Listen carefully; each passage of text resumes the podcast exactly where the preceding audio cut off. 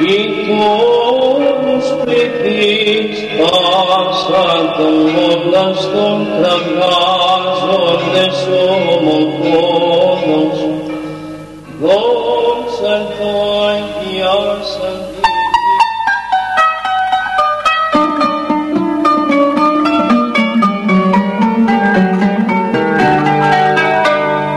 Πύρα Αγιοριτών Πατέρων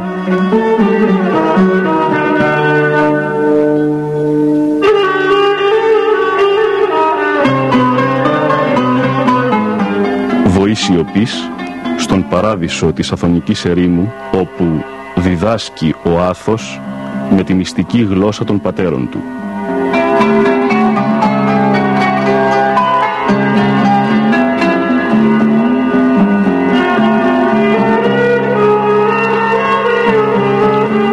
Ο Μανώλης Μελινός κομίζει στο Άγριον Όρος το απόσταγμα της σταυρωμένης καρδιάς οσίων γερόντων από το Άγιον Όρος.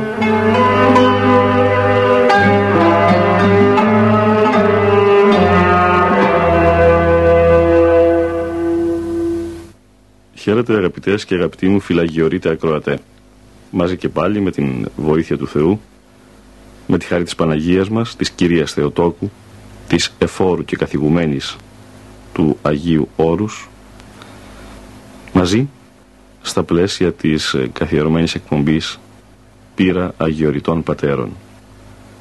Θα συνεχίσουμε και σήμερα την ε, άκρος ενδιαφέρουσα επικοινωνία με τον οσιολογιότατο γέροντα Γαβριήλ. Πριν περάσουμε σε αυτή καθεαυτή την συνομιλία θα σας διαβάσω εισαγωγικός ένα απόσπασμα από το νέο βιβλίο με τίτλο «Ασκητές στο Άγιον Όρος» που έχει ως υπότιτλο «Ασκητική διάλογη βάθους σε αθωνικά ασκητήρια ύψους». Ο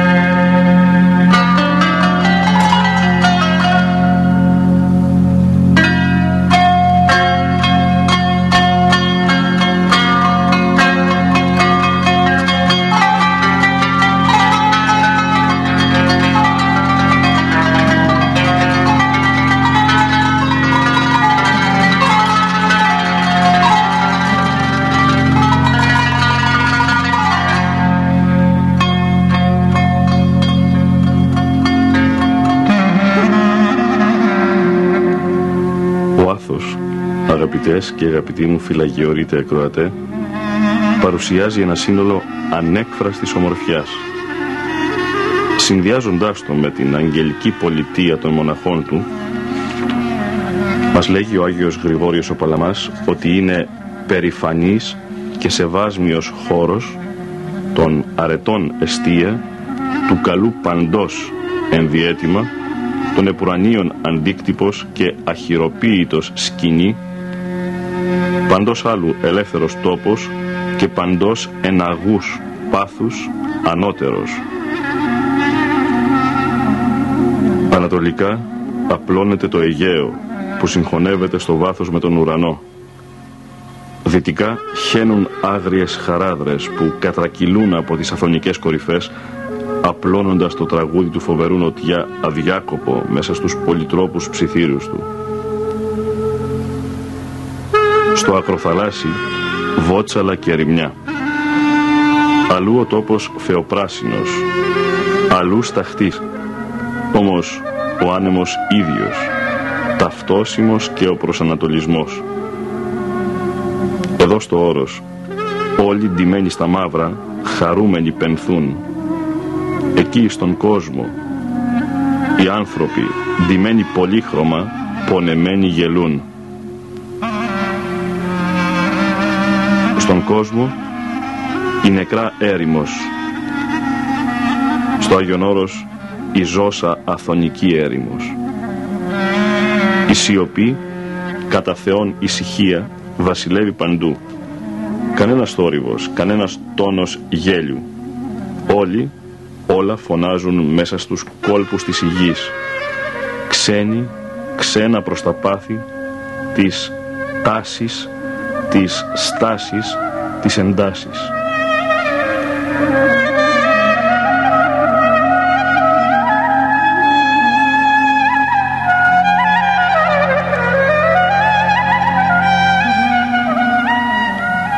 Όλα εδώ αποκτούν βάθος μεταφυσικών.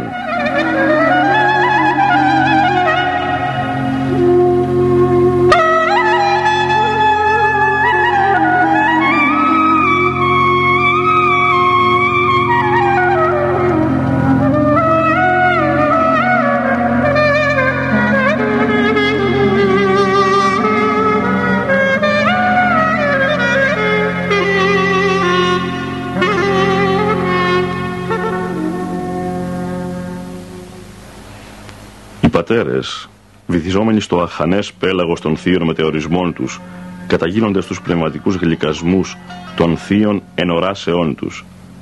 Αντιμετωπίζουν αδιάφοροι της φύσεως των μοσαϊκών. Ο μοναχός είναι εξώκοσμος. Ύπαρξη μετέωρη κάτω από τον ουρανό, πάνω από τη γη. Παίρνει τον εγκόσμιον άνθρωπον ο Θεός από τις φροντίδες του, τον αποσπά από τις συγχύσεις και τα αίτια της κοινοδοξίας, τον λυτρώνει από τις ανέσεις του κόσμου, από κάθε τι που αναδίδει χωμάτινη οσμή, τον απαλλάσσει από τα περιτά βάρη και τον ενδύει με αγγελική αμφίεση, καθιστώντας τον επίγειον άγγελον, αετών υψηβάμωνα του πνεύματος. Ο χρόνος για αυτόν δεν περνά, καθώς είναι προσκεκολλημένος στην άφατη θεωρία, στην γλυκύτητα της Θείας Δόξης, που δεν χορταίνεται ποτέ.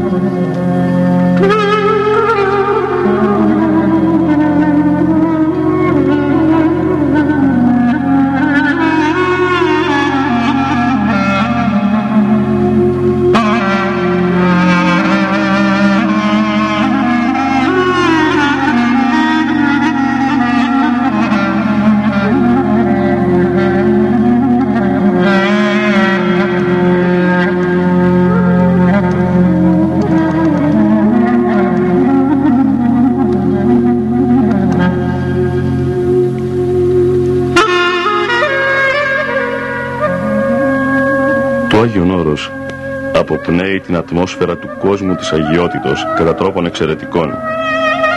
Όλα εδώ είναι σύμβολα που εκφράζουν τον κόσμο αυτόν.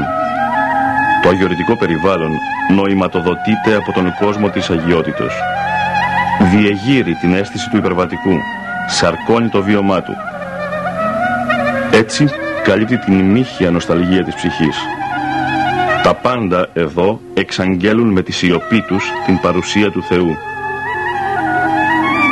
Μοναστήρια, λόφια, σκητήρια, θάλασσα, απέραντα δάση διηγούνται δόξαν Θεού με ήχους, με εικόνες, με θαύματα, κυρίως με την σιωπή. Η σιωπή της φύσεως είναι όπως η σιωπή της ψυχής ο καλύτερος τρόπος εκφράσεως του ανεκφράστου. Γι' αυτό και έχει ιδιαίτερη σημασία η αγιορητική νύχτα. Όλοι ακούνε μέσα στην απόλυτη σιωπή το μήνυμα του Θεού που συνίσταται από την φλόγα ενός καντιλιού, τον θρήνο για τις πτώσεις μας, τα ιερά πρόσωπα που σαρκώνονται από το παιχνίδισμα της ταπεινής φλόγας και το κελάιδημα του αηδονιού στις βαθιές ρεματιές του θεομητορικού ανθόνος.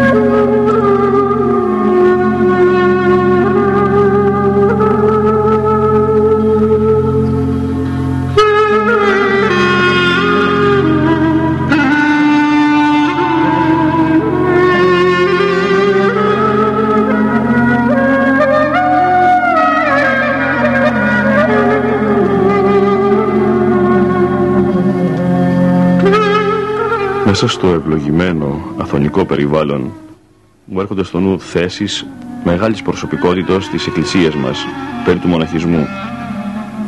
Η μοναστική ζωή δεν προέρχεται από εμάς. Εκ του Θεού προέρχεται. Οι πατέρες διέκριναν τρεις μορφές στην Θεία Κλήση.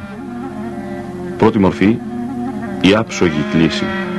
Ο Μέγας Αντώνιος, εκκλησιαζόμενος, άκουσε το Ευαγγέλιο «Ή θέλεις τέλειος είναι, είπαγε, πόλησόν σου τα υπάρχοντα και δώσ' πτωχής και έξις θησαυρών εν ουρανό και δεύρο ακολούθημη».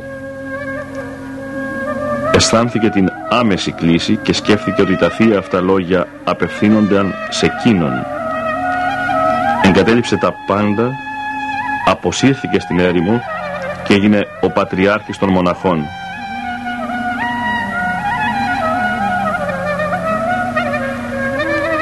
Δεύτερη μορφή, η έμεση κλίση. Την απευθύνει ο Θεός διαμέσου θλίψεων και άλλων αναλόγων γεγονότων. Και τρίτη, η κλίση που οδηγεί στον μοναχισμόν η στραπολογική σκέψη δίχως εξάρσεις ενθουσιασμού. Εξάλλου, μια κλίση δεν αποκτά την αξία της σε βάρος μιας άλλης. Το σπουδαίο είναι η συνέχεια. Συχνά όσοι ανήκουν στην κατηγορία αυτή ξεπερνούν τους άλλους.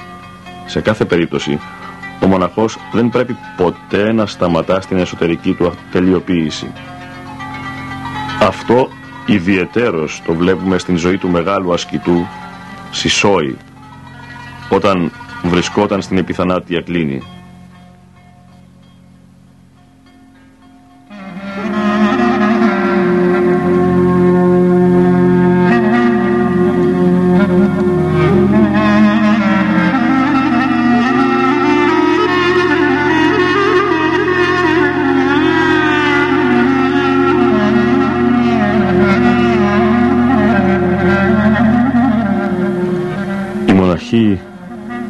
Που εκύκλωναν τον Αβάση Σόη. Ξάφνου είδαν το πρόσωπό του να φωτίζεται. Τον ρώτησαν τι βλέπει; Και εκείνος τους απήντησε βλέπω τον πατέρα μας Αντώνιον των Μεγάλων κατόπιν φωτιζόμενος περισσότερο βλέπει τους Αγίους Αποστόλους. Στην συνέχεια το πρόσωπό του καταβγάζεται και ακτινοβολεί. Βλέπει την Παναγία βάση σόης κάποια στιγμή κινεί τα χείλη. Τον ερωτούν οι πατέρες τι ψελίζει και τους απαντά «Οικετεύω την Παρθένων Θεοτόκον να μου χορηγήσει μίαν παράταση δια να αρχίσω την μετάνοιά μου». Ο γέρον Σισόης, αγαπητές και αγαπητοί μου φυλαγιορείτε ακροατέ, ο περίφημος ασκητής δέεται την στιγμή που ήδη ατενίζει την δόξα του Θεού διαναλάβει πίστοση χρόνου ώστε να αρχίσει όπως λέγει την μετάνοιά του. Ο βάθος και ύψος και μήκος και πλάτος και πλούτος ταπεινοφροσύνης. Ο μοναχός μέχρι θανάτου δεν περιμένει να δει αισθητά αποτελέσματα της προσπαθίας του. Δεν περιμένει ασφαλώς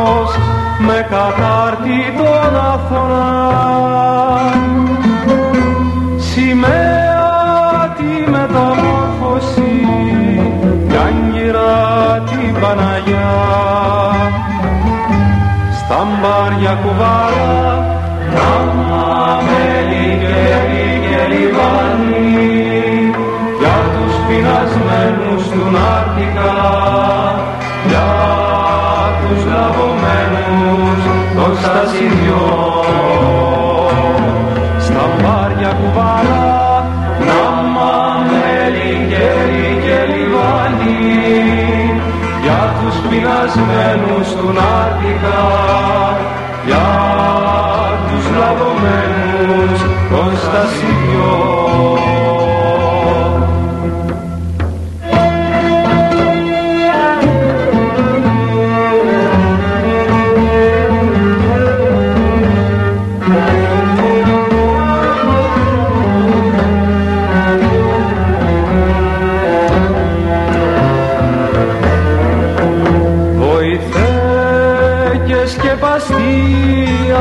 Άγιε Άθωνα σε ασπάζω με δάσκαλε Θεοπτή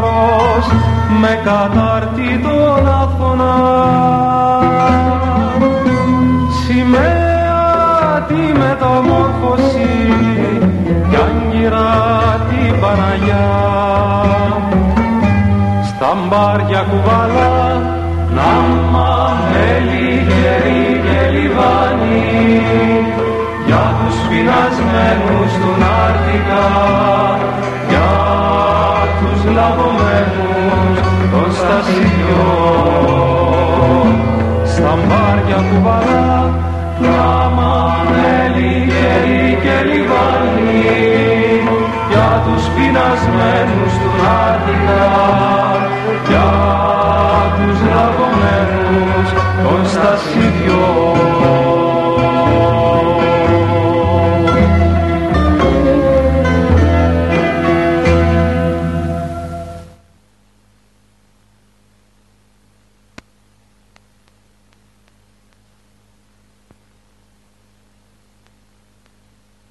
Περνάμε αγαπητοί ακροατέ ευθύς αμέσως στην συνομιλία με τον Γέροντα Γαβριήλ. Γέροντα, η πίστη. Ο Θεός τη δίνει. Ε, βέβαια, δώρο Θεού είναι η πίστη. Αλλά και καλλιεργείται κιόλας. Καλλιεργείται πώς, όταν διαβάζουμε βίους Αγίων συναξάρια, ε, ε, διάφορα θαύματα των Αγίων ε, και με την προσευχή πρόστη σημαίνει κύριε πίστη. Αυτό θα σας ρωτούσα τώρα, αν η προσευχή συντελεί στην αύξηση της Ε, πίστης. βέβαια, συντηλεί. Να προσευχόμαστε. Να μας δω, γιατί υπάρχει ε, στην Αθήνα κάνα σούπερ μάρκετ που να πάμε και να πούμε δώσ' μας ένα κιλό πίστη, δώσ' μας ένα κιλό αγάπη για το Θεό και τους συνανθρώπους, ένα κιλό υπομονή ή ταπείνωση ή άλλο ή άλλη αρετή. δεν υπάρχει, μόνο ο Θεός τα δίνει αυτά και τα δίνει αυτά όταν συνδεθούμε μαζί Του. Θα παρακαλούμε το Θεό να μας τα δώσει, δεν είναι δικά μας. Δεν μπορούμε από μόνοι μας να αποκτήσουμε πίστη ή ταπείνωση ή αγνότητα ή άλλες αρετές. Γέροντα στην εποχή μας, η έκρηξη της τεχνολογίας, τα παντοειδή επιτεύγματα, τα επιστημονικά, έχουν δημιουργήσει τεράστιες δεξαμενές γεμάτες εγωισμό.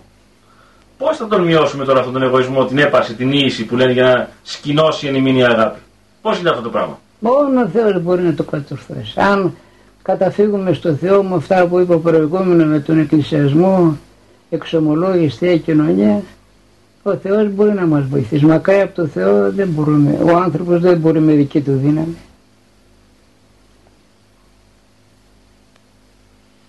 Τα πάθη γέροντα, πώς τι θα σέβονται; Μόνο ο Κύριος μπορεί να μας απαλλάξει από τα πάθη. Αλλά πρέπει να κάνουμε και εμείς αγώνα. Να εξομολογούμαστε, να εκκλησιαζόμαστε, προσευχόμαστε και με την ευλογία του πνευματικού πώς θα νικήσουμε τα πάθη. Θα μας βοηθήσει ο Θεός, θα κάνουμε εμείς τον αγώνα που χρειάζεται, αλλά ε, αν χωρίς τη θεία, αν εφημού ούτε να στυπήνω δεν λέει ο Κύριος. Ζω, ζω,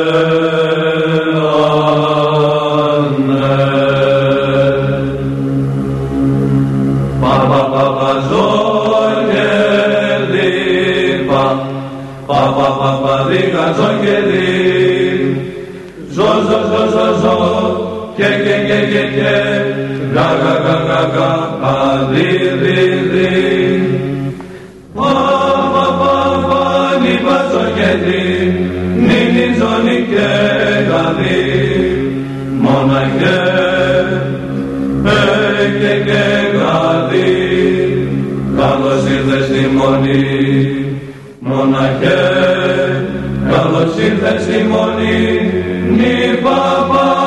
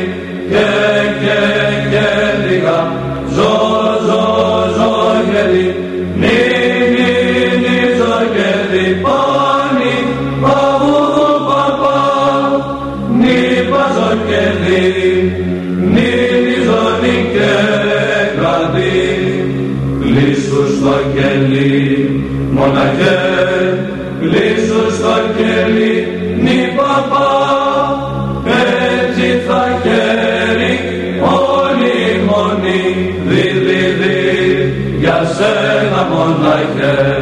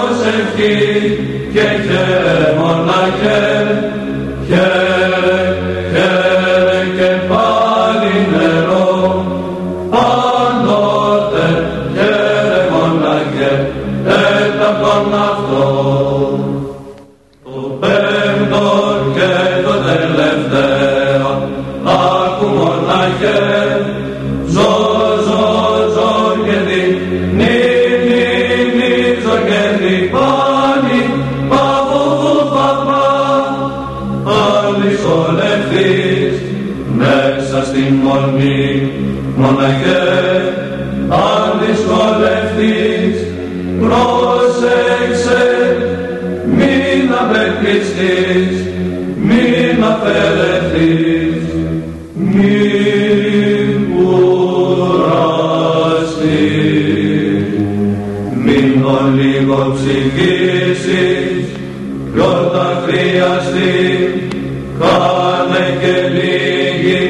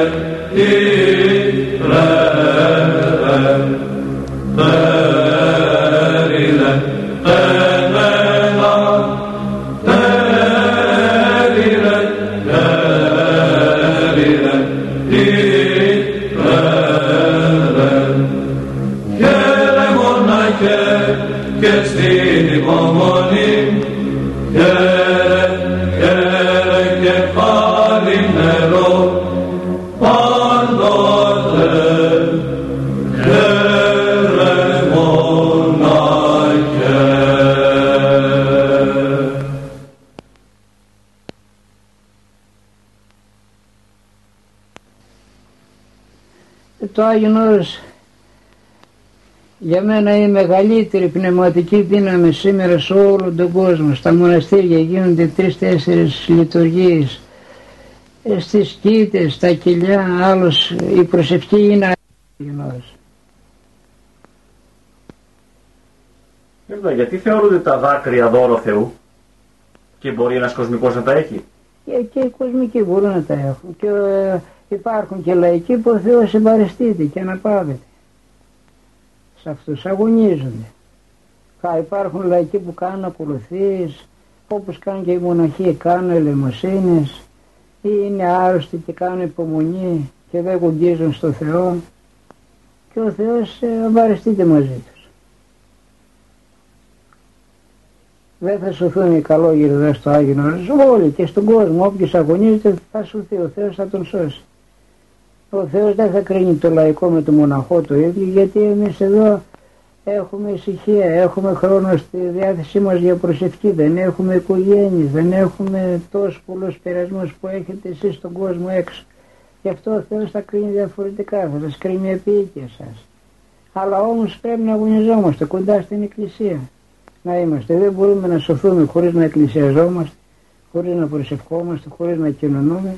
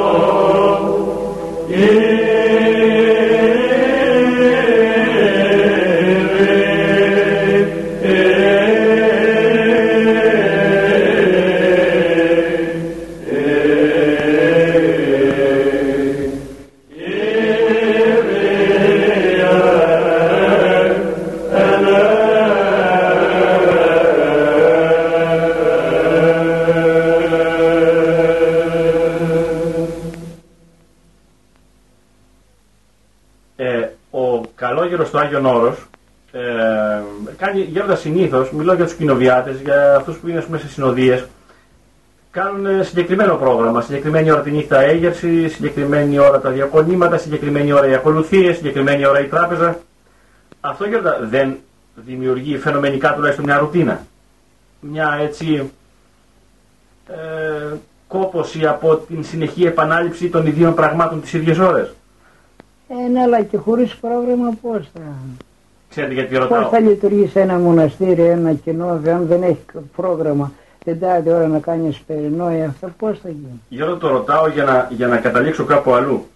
Ε, ο μοναχός δεν πρέπει να έχει, αυτό που θα μας το πείτε οπωσδήποτε το ξέρετε εσείς, δεν πρέπει να έχει κάποιους γλυκασμούς από τον Θεό για να μπορεί να αντέξει τον μονήρη τρόπο ζωής, τον τραχή τρόπο ζωής, τον απαρήγορο τρόπο ζωής. Μιλώ κατά άνθρωπων πάντα, ε, με σύμφωνα με τα δικά μας κοσμικά κριτήρια είναι αυτοί οι χαρακτηρισμοί. Τι γλυκασμούς έχει ο μοναχός Γέροντα, τι, τι δώρα παίρνει από το Θεό, Ε, ο Θεός τον δίνει να αισθάνεται χαρά, να αισθάνεται δάκρυα μερικές φορές ή του παρηγορεί με άλλο τρόπο για να μπορεί να, να φέρει πέρα στο δύσκολο έργο που έχει. κάθε μέρα να σηκώνει τη νύχτα, να κάνει μετάνοιες, να νηστεύει Δευτέρα, Δευτέρα, Τετάρτη και Παρασκευή. Ανέλεο. Α- Ανέλεο, τη Μεγάλη Τεσσαρακοστή, το 15 Αύγουστο, μόνος Σαββατοκύριακο κουλάδι. Ε, και τόσους άλλους κόπους που υπάρχουν. Ε, και ο Θεός τον παρηγορεί.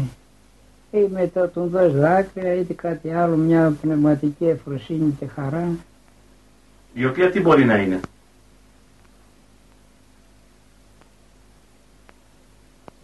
Μια πληροφορία, ας πούμε, ή Ναι, κάποια άλλη ναι. κατάσταση; Ε, διάφορες πνευματικές καταστάσεις που αυτοί που τις ζουν μπορούν να, να τις εκφράσουν και πολλές φορές δεν εκφράζονται κιόλας με, με λόγια. Γέροντα, τα δάκρυα που είπατε να του δώσει ο Θεός είναι δώρον Θεού τα δάκρυα Ναι, σε βέβαια. κάθε περίπτωση; Εδώ ρε Θεού είναι. Δεν είναι προσπάθεια του ανθρώπου; Δεν μπορούμε με δική μας προσπάθεια να αποκτήσουμε τις αετές. Μόνο με δική μας προσπάθεια. Αν δεν βοηθήσει ο Θεός. Δηλαδή αυτά τα δάκρυα τι είναι γέροντα για τις αμαρτίες μας; Είναι, είναι δάκρυα ε, χαράς για την ας πούμε αγαθότητα του Θεού; Και, και, για, και τα δυο μπορούν να συμβούν. Και για τις αμαρτίες μας και για την αγαθότητα του Θεού. Γέροντα αισιοδοξείτε για το μέλλον του κόσμου, έτσι όπως εξελίσσεται; Τι να σου πω εγώ νομίζω σαν άνθρωποι, σαν άτομα δεν πάμε καλά, σαν οικογένεια δεν πάμε καλά, σαν έθνος δεν πάμε καλά, σαν ανθρωπότητα δεν πάμε καλά. Αυτοί που κυβερνούν τον κόσμο δεν πιστεύουν στο Θεό. Ένας άνθρωπος χωρίς ψωμί μπορεί να ζήσει, χωρίς νερό μπορεί να ζήσει, αν ο Θεός δώσει ευλογία. Δεν λέει ο Κύριος, ούκο πάρ' το μόνο ζήσετε άνθρωπος, αλλά επί παντή ρήματε, εκπορευμένο, διαστόματος Θεού. Χωρίς Θεό πώς θα ζήσει ανθρωπότης; Οι ηθικές αξίες έχουν πέσει κατά πολύ. Μου, μου έλεγε ένας ε, δάσκαλος που είναι τώρα συνταξιούχος; Όταν μπροστά από δεκαετίες διορίστηκε και πήγε σε ένα χωριό για πρώτη φορά 25 ετών παλικάρι περίπου έβγαινε από το σπίτι του όταν δεν έχει δουλειά να πάει να ψωνίσει κάτι και στο δρόμο γριούλης 80 ετών παραπάνω όταν το βλέπαν σηκωνόταν όρθιες και αυτός τον εγχωριόταν και της έλεγε τι σηκώνεστε όρθιες, τι είμαι εγώ, εγώ είμαι παιδίς σας, δεν θέλω να το κάνετε, ντρέπομαι και του λέγαν όρθια σηκωθούμε, είσαι ο δάσκαλος των παιδιών μας, είσαι ο δάσκαλος των εγγονών μας για να τον κάνουν τιμή. Αν μια γυναίκα μου έλεγε ερχόταν από την αντίθετη κατεύθυνση σε απόσταση 20 περίπου μέτρα σταματούσε να μου κάνει τιμή να περάσω εγώ. Ένας σοφός παπάς και Άγιος μου έλεγε όταν διορίστηκε για πρώτη φορά και στην Αθήνα δεν μπορούσε να κυκλοφορεί στους δρόμους. Πήγαιναν τα παιδιά να πάρουν την ευχή του, μικρά παιδιά. Σήμερα κυκλοφορεί κανείς στους δρόμους και ποιος, ποιο παιδί πάει να πάρει την ευχή από τον παπά. Έχουν πέσει ηθικοί, ηθικές αξίες κατά πολύ. Νόμοι που έκανε το κράτος που είναι αντίθετοι με τη θρησκεία. Λοιπόν, πού θα πάει ο ανθρωπότης, πού, θα οδηγηθεί στην καταστροφή. Και εγώ λέω με το φτωχό μου το μυαλό, α, όταν ο Θεός κατέστρεψε την ανθρωπότητα ολόκληρη επινόη, δεν έμεινε καμιά πάνω στον πλανήτη της γης ε, ε, ζώσα ύπαρξη, ανθρωπίνη ζωή εκεί. Ήταν χειρότερη αυτή από εμάς. Δεν το νομίζω αυτό, να ήταν χειρότερη. Πού θα πάμε, χωρίς Θεό; Διότι και οι εκτόσεις είναι ένας από τους νόμους αυτούς Ε, που βέβαια. αναφέρατε. Ε, βέβαια. Γίνονται εκτός χιλιάδες κάθε, με, κάθε χρόνο στην Ελλάδα. Ο Θεός θα αφήσει ατιμόρυτη την Ελλάδα. αυτή. Εκατοντάδες χιλιάδες γέροντα. Ναι, εκατοντάδες. Είμαστε Ναι. πρώτοι στην Ευρώπη. Κάποτε σε μια επαρχιακή πόλη ένας ε, γυναικολόγος έκανε εκτρώσεις και ο Θεός να τον βοηθήσει τον έδειξε ένα όνειρο μέσα είδε στο, στον ύπνο του κήπο κοιμόταν μια λίμνη που φλεγόταν και ήταν παιδάκια βοτιγμένα μέσα, σηκωνόταν, ζη- σηκώναν τα χέρια τους επάνω, ζητούσαν βοήθεια, βουτούσαν πάλι μέσα. Και όταν ξύπνησε τόσο πολύ τον συγκλώνησε αυτό το πράγμα που μετανόησε και από τότε δεν ξανά έκανε έκπτωση. Πού θα πάει η Ελλάδα; Γι' αυτό να μετανοήσουμε. Μόνο ο Θεός μπορεί να σώσει τον κόσμο, κανένας άλλος. και ανθρωπότης θα, οδηγεί, θα οδηγηθεί στην καταστροφή όπως πάμε. Θα, θα φτάσει ανθρωπότης το 2100. Τα οπλοστάσια στα, και στα πιο υποανάπτυκτα κράτη είναι γεμάτα με πυρηνικά. Αυτά θα χρησιμοποιούν μια μέρα, θα χρησιμοποιηθούν. Είμαι ένα χρόνο, είμαι 10, είμαι 50, πού θα πάει; Είχα διαβάσει το εξής, ρωτήσαν τον Αϊνστάιν ποια θα είναι η μορφή του Τρίτου Παγκοσμίου Πολέμου. Και τους λέει δεν ξέρω, εκείνο που ξέρω και είμαι σίγουρος είναι ότι ο τέταρτος παγκόσμιος πόλεμος θα γίνει με τις πέτρες. Γιατί θα υποστεί τέτοια φθορά η ανθρωπότητα από τον Τρίτο Παγκόσμιο Πόλεμο που θα γυρίσει στη λιθίνη εποχή. Όπως είχαν εργαλεία για πέτρες και άνθρωποι. Πού θα πάει η ανθρωπότητα χωρίς Θεό; Γι' αυτό ας μετανοήσουμε όλοι και να ζητήσουμε το έλεος στο Θεό.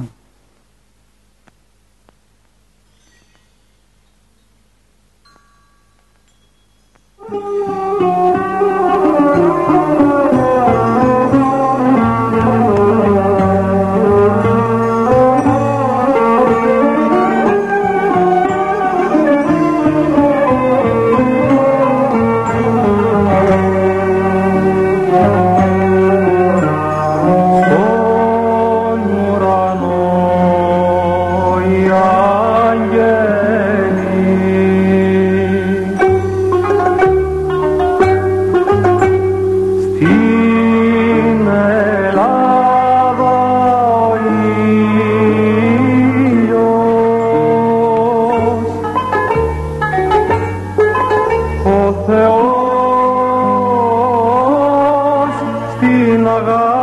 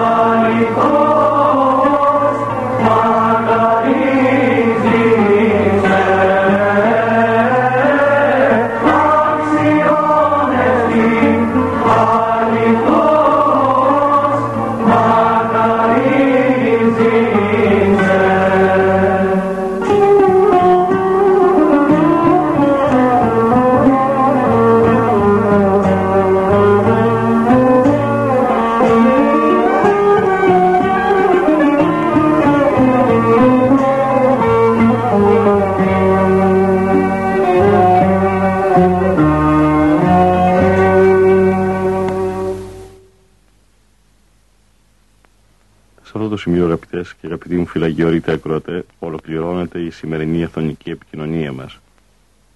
Ευχαριστώ θερμός, θερμότατα τον οσιολογιότατο γέροντα Γαβριήλ, ο οποίος είχε και αυτή τη φορά την καλοσύνη να επικοινωνήσει μαζί μας, να δεχτεί μάλλον να επικοινωνήσουμε μαζί του και να μας μιλήσει από το περίσσευμα της πατρικής καρδιάς του και να μας στηρίξει και να μας νοθετήσει και να μας διδάξει.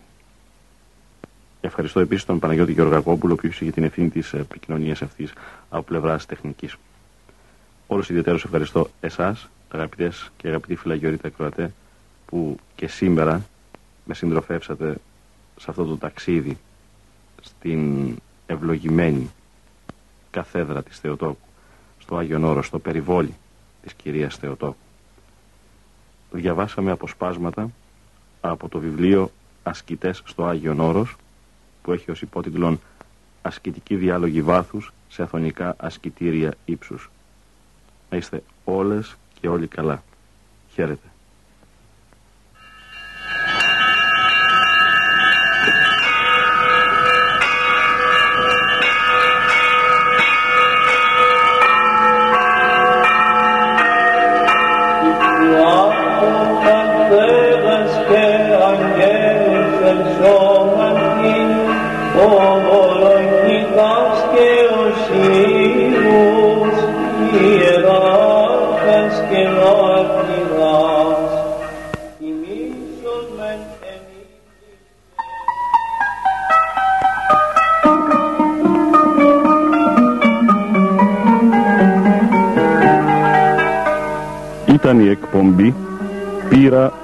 Αγιοριτών Πατέρων».